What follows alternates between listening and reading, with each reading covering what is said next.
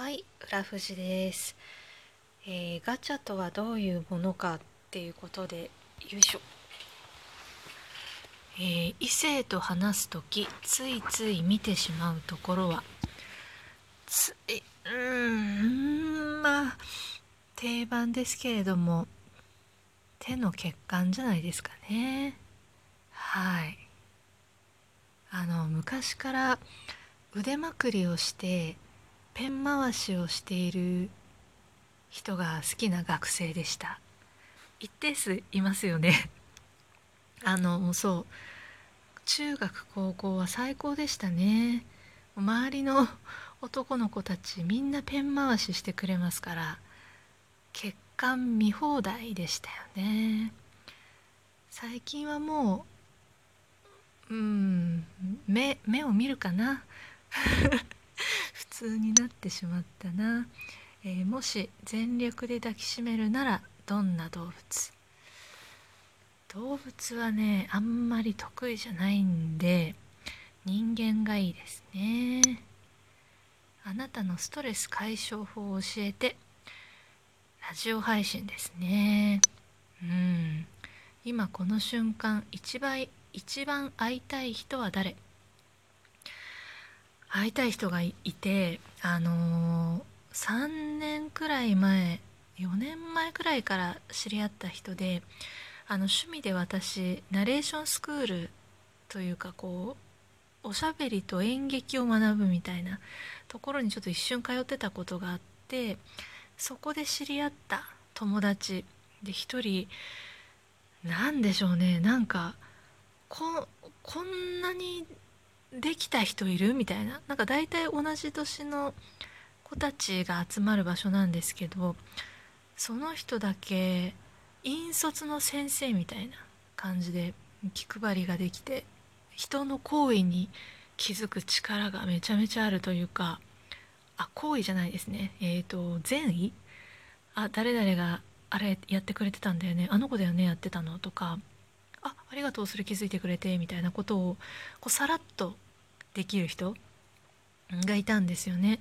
その人今でも友達なんですけど最近もうこういうご時世になってから一回も会ってなかったので会いたいですね。そうその人本当に本当に視野が広いんだか人の施しに敏感なのかは分かんないんですけどそうなんですよね。だからあのやってあげた方いろいろやる方もすごくそうやって拾ってくれる人がいると嬉しいじゃないですか。そういう意味で周りを自分が何か大きなことをしてるわけではなくてもちゃんとなんか周りを幸せのループに入れるじゃないですけどそういう人なので本当に話を聞くのも上手聞き上手だし自分のお話も面白いしっていう人がいるんですね。うん、会いたいですね。そういえば、ちょっと連絡取ってみようかなと思います。はい。トークする時意識してるポイントがあったら教えて。これね、今日始めたばっかりなのでね、ないかな？まだないですけど、あのゆっくり喋るようにあんまりこうせかせかしないようにっていうのを意識してますね。あのいろんなお話の方がいると思うので、自分が一番喋りやすいペースがこのペースっていうのとなんかあののんびり話してたらのんびりした気分になるんじゃないかなということでこのペースで喋っております。はい印象的な CM ってある？うーん印象的な、C、CM か。C あ最近最近じゃないか。あの泉里香さんがリアルゴールドの CM 出てると思うんですけど若手社員になんかこうあでやかに近寄るみたいな。あのたまらないですよね。好きですあれ。はい。泉里香さんが好きなのかもしれない。今まで好きになった人の共通点ってある？うーんないですね。あでもえ A 型？A 型かな？みんな。いやそんなこともない。共通点ないですね。あのそもそもそんなに人好きにならないのでね数えるほどでもない、えー、今だから言える罪をこっそり告白してください。え、今だから言えるって昔の方がいいってことですよね。昔罪じゃないですけどあのー、ずっと好きな人がいてでえーと、私の友達とその人は付き合いだしてしまってあのー、裏でその彼女のことをを自分の学校の友達とかになんかボロクソ言うみたいな こと悲しい。そうあの実害は加えないようにその男の子とカップルに実害が加わらないようにあの違う学校の高校時代の話なんですけどあの違う学校に通ってたのででもすごい悔しくてやるせなくて。だからその彼女 しかもその彼女のちょっと悪いところを私友達だからこそ結構知ってたっていうのもあって私の学校の友達その2人を知らない友達に ボロクソ言ってたっていうことはありますね。申し訳なかったですね。はい。親友って何人いる？親友だと思う理由も教えて。私は親友いないですね。いうん。わかわかんないですね。親友って何でしょうね。いいんじゃないですかね。親友とか考えなくても。なんか一緒にいたいなとかたまに会いたいなって連絡取ったら会えるなみたいな人がいればいいっかっていう感じなので。なんか親友とかあんま考えたことないかもしれないです。楽しく何人かでお付き合いするみたいな。親友って何ですかね？言われてみるといないかもしれない。忘れられない印象的な同級生同僚っている？あーうん同級生だと